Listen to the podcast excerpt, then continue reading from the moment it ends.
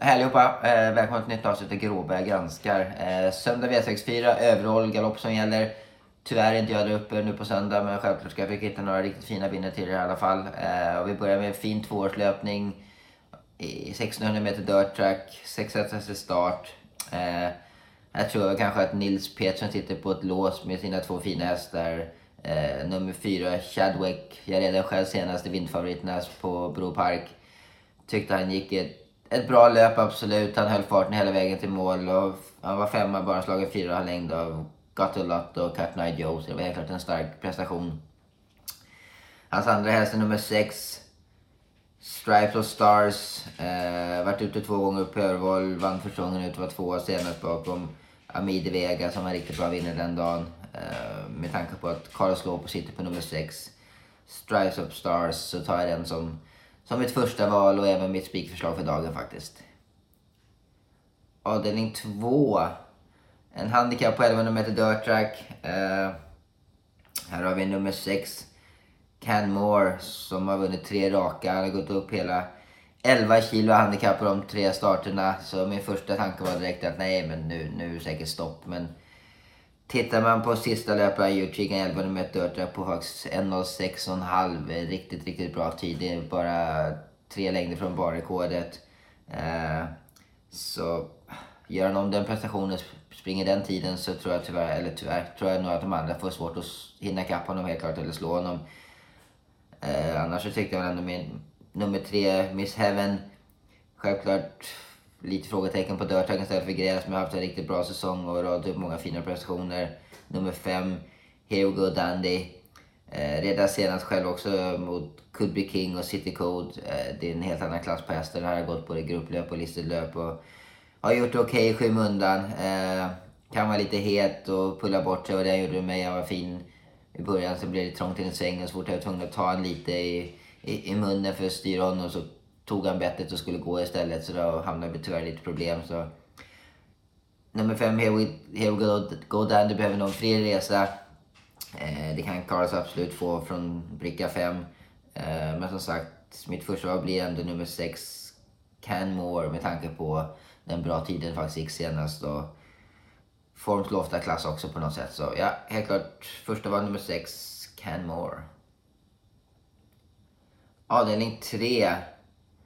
En hästlig Cup 2400 meter, 8 hästar till start.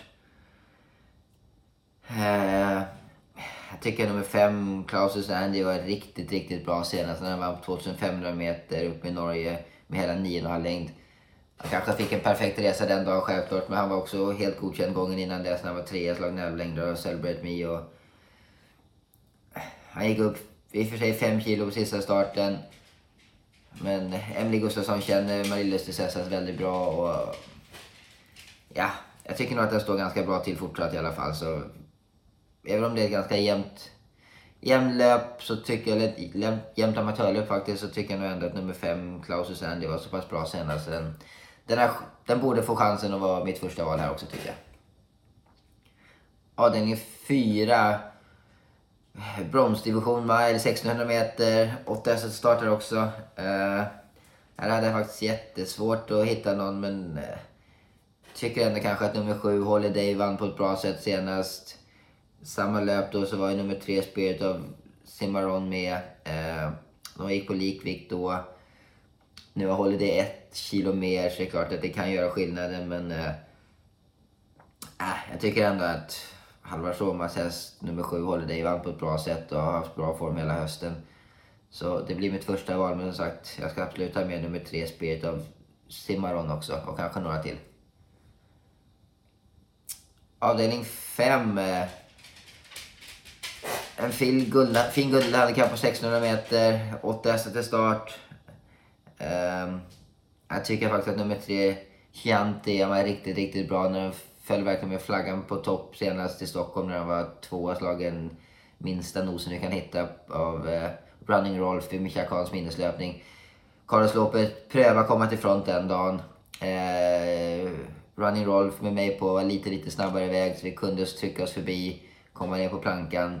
Så Carlos var tvungen att ta en liten pull, gå runt och sätta sig utanpå mig istället. Och det är klart att det kostade lite energi jag tror säkert att han kommer pröva igen från start på tre här och skicka upp ner front. Och får han fronten så, så nu är mycket vunnet. Eh, det finns absolut många andra fina rejäla handikapphästar i löpet också. Men som sagt, jag tycker ändå att insatsen senast och även insatsen för två start sen när det var tre slag när han längde av Hedy Drums och I Rest My Case uppe i Norge i Breeders. Den formen är riktigt, riktigt stark. Så ja, nummer tre, Chianti, blir mitt första val i avdelning fem. Går till sista avdelningen. En eh, handikapplöpning igen på 1600 meter dörrtrack, 12 hästar till start. Eh, här står det och väger mellan nummer 7 Oliver, nummer 12 Fredrik von Soak. Eh, nummer 12 Fredrik von Savan senast med en, halv, eller en kvarts längd. Då var det 3,5 kilo mellan dem. Nu är det 6 kilo skillnad mellan dem och jag tror att det står i fördel nummer 7 Oliver faktiskt. Att får en 2,5 kilo till borde jag absolut vända på den där trekvartslängden. Eh, men det kommer säkert bli en tuff fight. Men jag tror nummer sju, Oliver ändå med bättre startboard, bättre inne i löpet.